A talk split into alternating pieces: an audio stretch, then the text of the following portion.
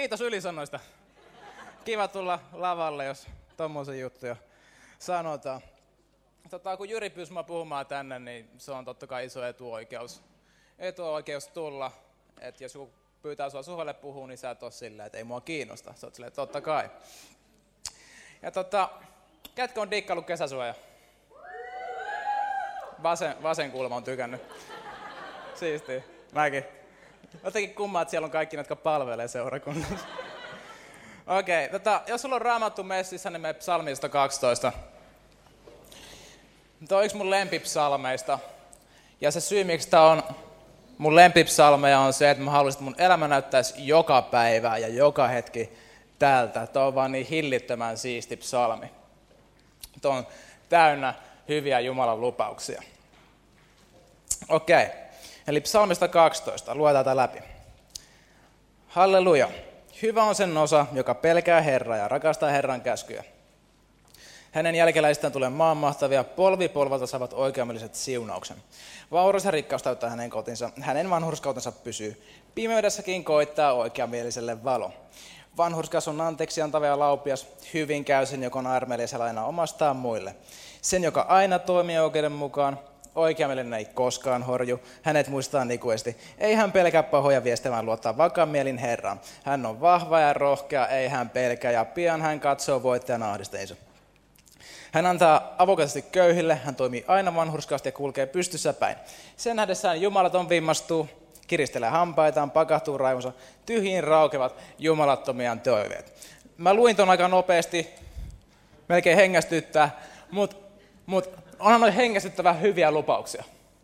Sairaan siistejä. Tota, kuinka moni tästä on käynyt jo mökillä? Kiva. Mäkin kävin mökillä tuossa äh, kuukausi sitten.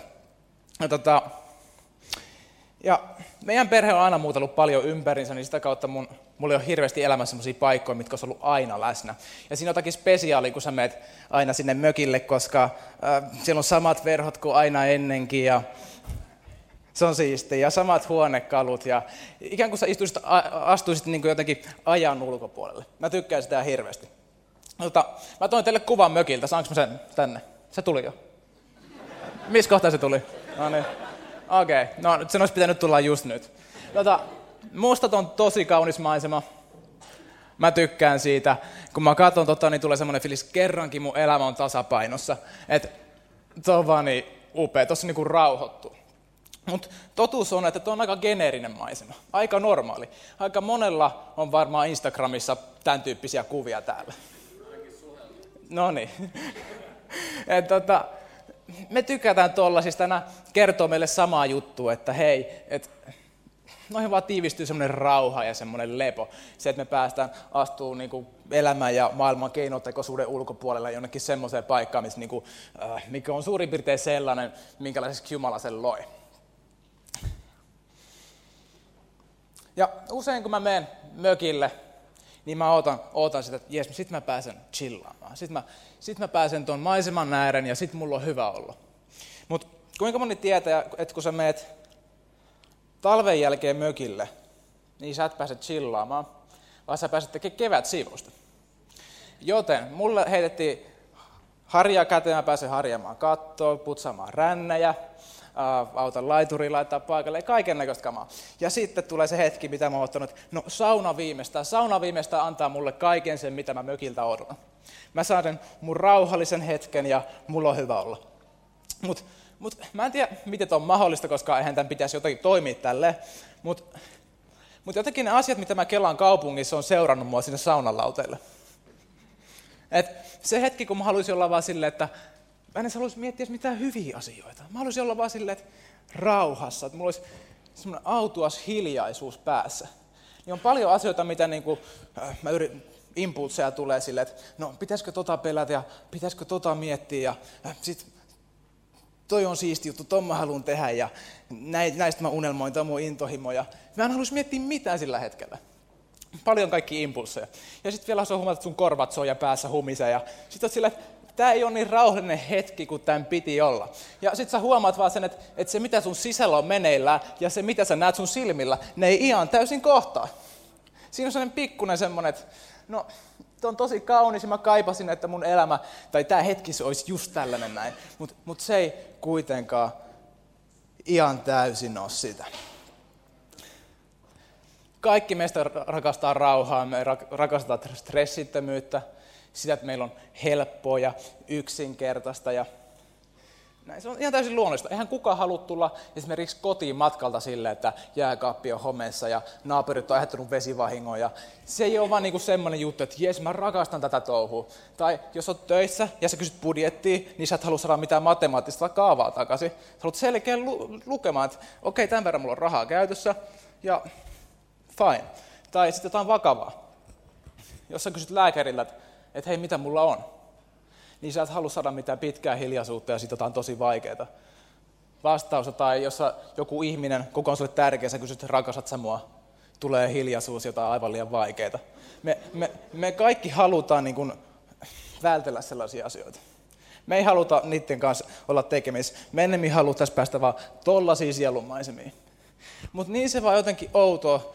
Tässä on tosi outoa, että vaikka me ei tykätä näistä asioista, me ei haluta niinku stressiä, me ei haluta painetta, me halutaan yksinkertaisuutta, niin silti jotenkin ne kaikki jutut vaan niinku löytää tiensä meidän elämään. Se on tosi outoa. Kun paperillahan tämä on niin yksinkertaista kuitenkin, tämä kristitty elämä. Se on yksi Jeesus. Et, tulee joka sunnuntai tänne ja sanoo yksi Jeesus, kirkkokahvit ja himaa. Mäkin voisin nyt poistua taas sillä, että siunasta. Olkaa siunattuja. No niin. Mutta sitten alkaa arki. Ja Jumalan siunauksetkin tuo tiettyjä paineita. Jokaisella upsidella on aina joku tietty downside. Jos Jumala on vaikka siunannut sinua työllä tai opiskelupaikalla, sä oot pitkä ollut silleen, että mulla ei ole suuntaa elämässä ja kumpa jotakin aukeisi. Ja sitten Jumala siunaa sinua jollakin. Ja sitten sä kiität, kiitos Jeesus, toi on niin siisti, mulla on kerrankin elämässä suunta. Ja mä rakastan niin mun työtä tai opiskelupaikkaa, toi on niin upeata. Ja tätä jatkuu kuukauden verran.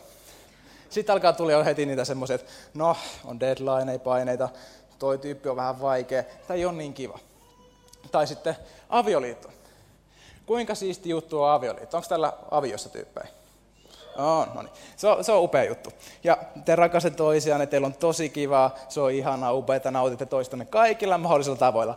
Mutta mut, mut sitten on kuitenkin niitä päiviä, kun se joudut käymään niitä, mitä mä oikeasti tarkoitin, keskusteluita ja, ja kaikki, kaikki sellaisia. Sitten voi olla niin kuin, ja, ja semmoisia ohimeneviä hetkiä, kun sun ajatu, päähän tulee vaan semmoinen ajatus, kun sä katsot toista ja että hetkinen, että kaikista lammikon kaloista mä valitsin sut että et mitä mun päätöksenteolla oikeasti kuuluu.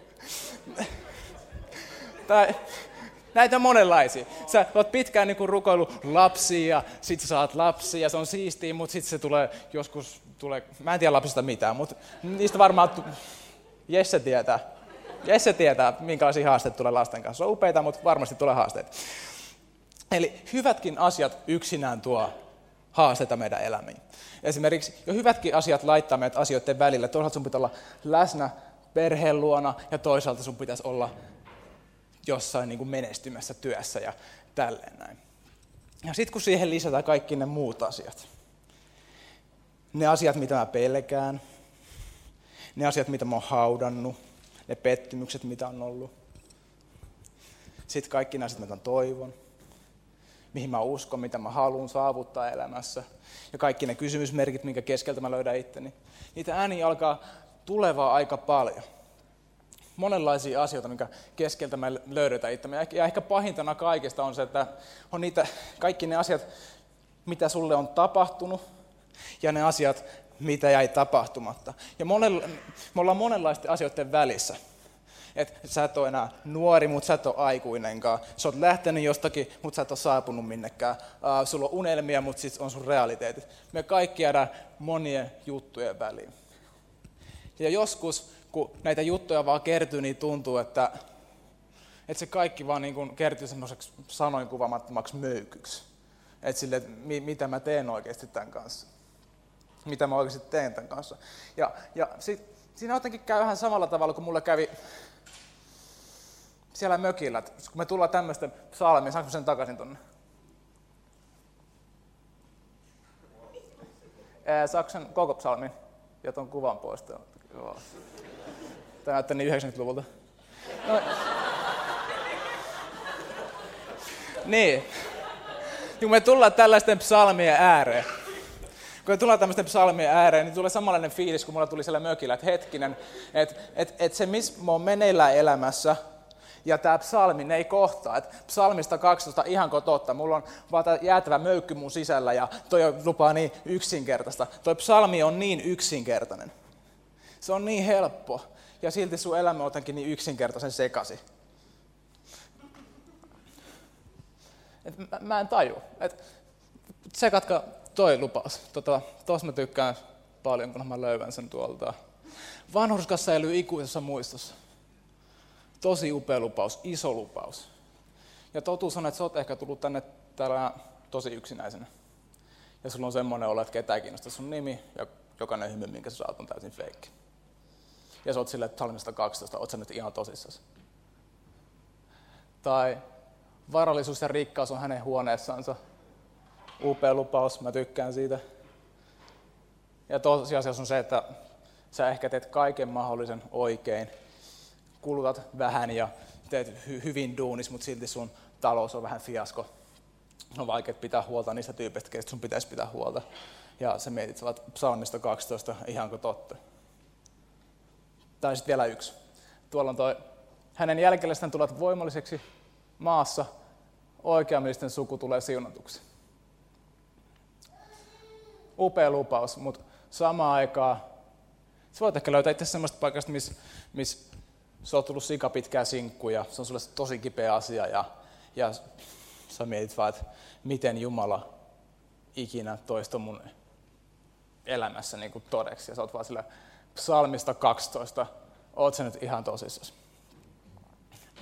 Mä toivoisin, että mulla olisi jotain, jotain maagisia prinsiippejä, että kun sä otat nämä Niko Havupalon seitsemän kohtaa, niin sun elämä kääntyy toisinpäin. Se olisi siistiä, koska sitten mä saisin paljon rahaakin, kun mä myisin sitä mun kirjaa. Mutta mutta mut se ei oikein taida toimia silleen, tai olisi siistiä, jos olisi joku kymmenen raamatun kohta, mitä sä toistat kymmenen päivän ajan, kymmenen kertaa päivässä. Niin sit sun elämä kääntyy toisinpäin. Mutta elämä ei vaan tunnu toimivan silleen. Mutta sen, mitä mä oon saanut tähän, niin sen mä annan teille ette, eteenpäin. Nimittäin, yksi mun kaveri sanoi mulle kerran tällaisen jutun. Että et Niko, että me aina takas Jumalan luokse. Me aina takas Jumalan luokse. Hän ei ole ikinä nähnyt kenenkään pettyvä, joka menee aina takas Jumalan luokse. Ja mulle se oli vaan sillä hetkellä oli semmoinen, että come on, kyllä mä nyt tommoset asiat tiedän, mä oon melkein ammattikristitty. Mutta tota, mut se oli vaan niin simppeli ja niin, ju, niin uh, perinpohjainen toteamus, että se jäi elämään mun kanssa.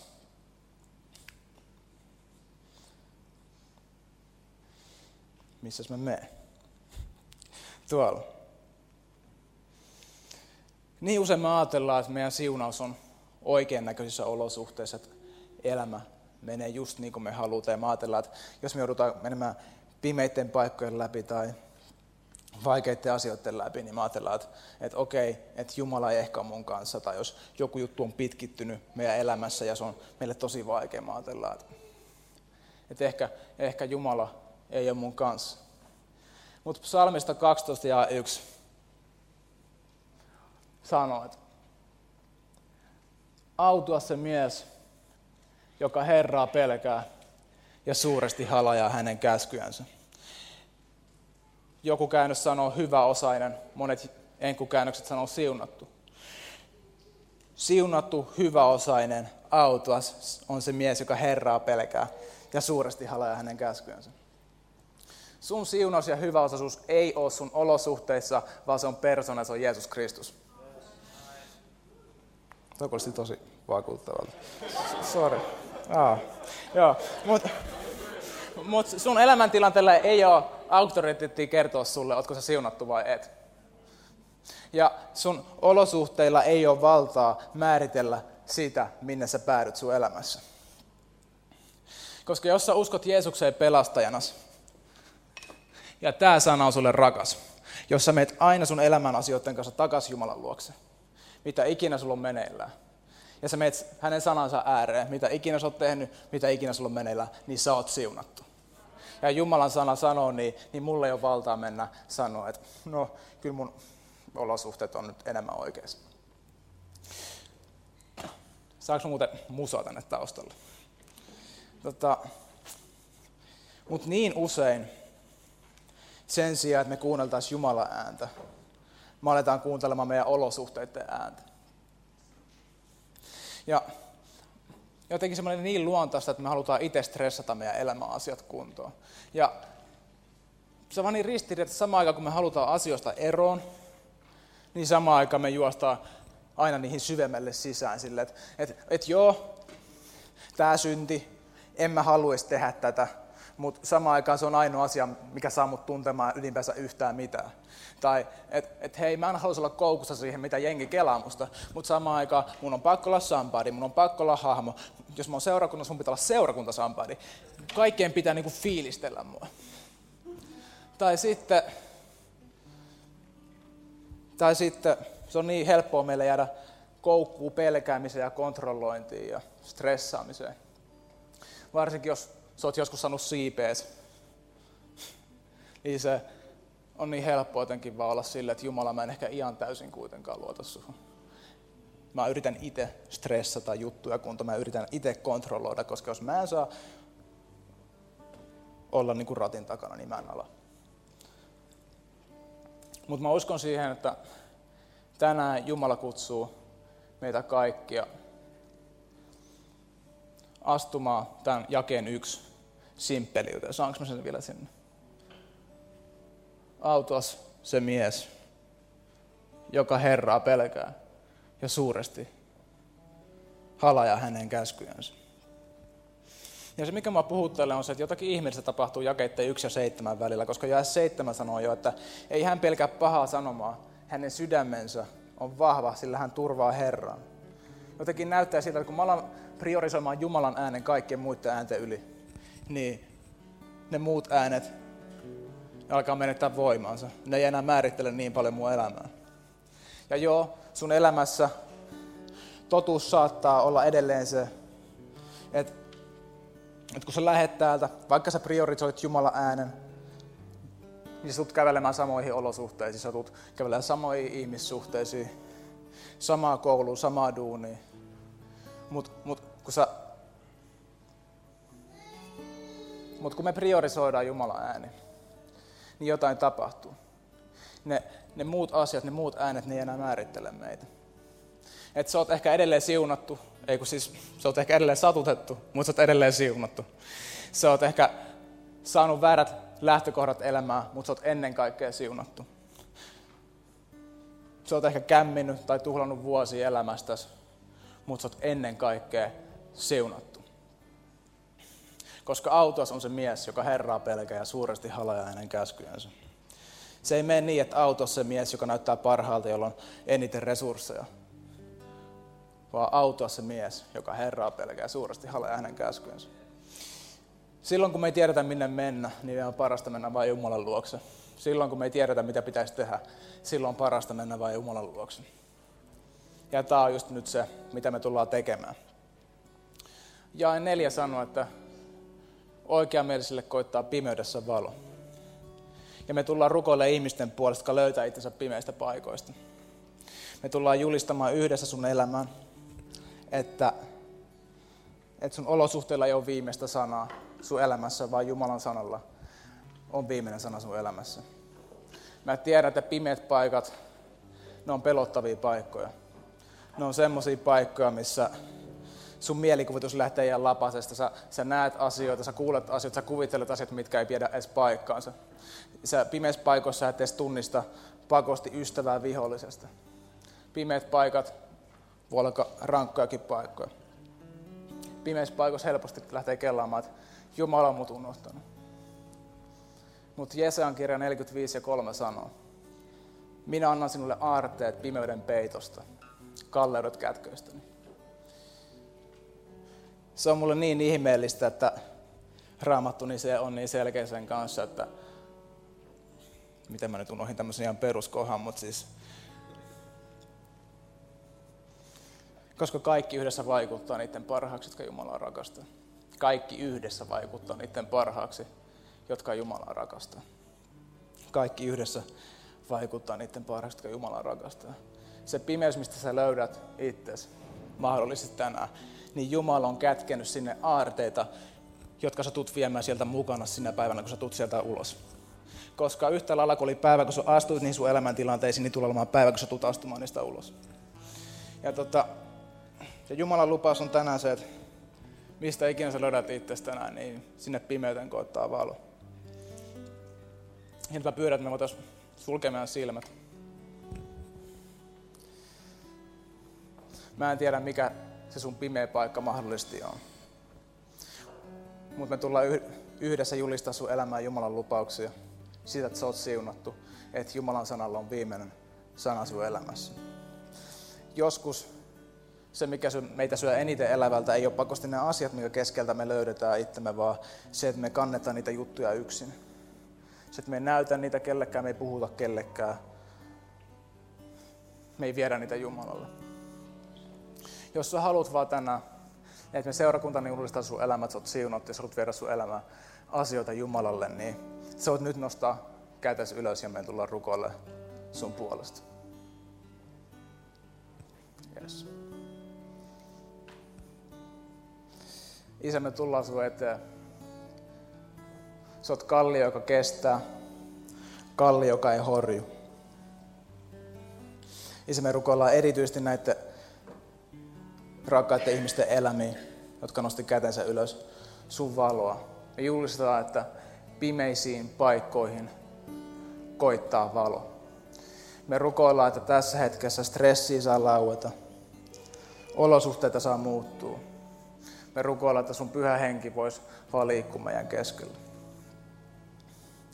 Me julistaa rauhaa jokaiseen sydämeen. Me kiitää siitä, että sä et ikinä hylkä ja sä et ikinä petä. Me kiitää Isä sua siitä, että Jeesuksen veren voima on isompi kuin mikään muu voima tällä, tämän maan päällä.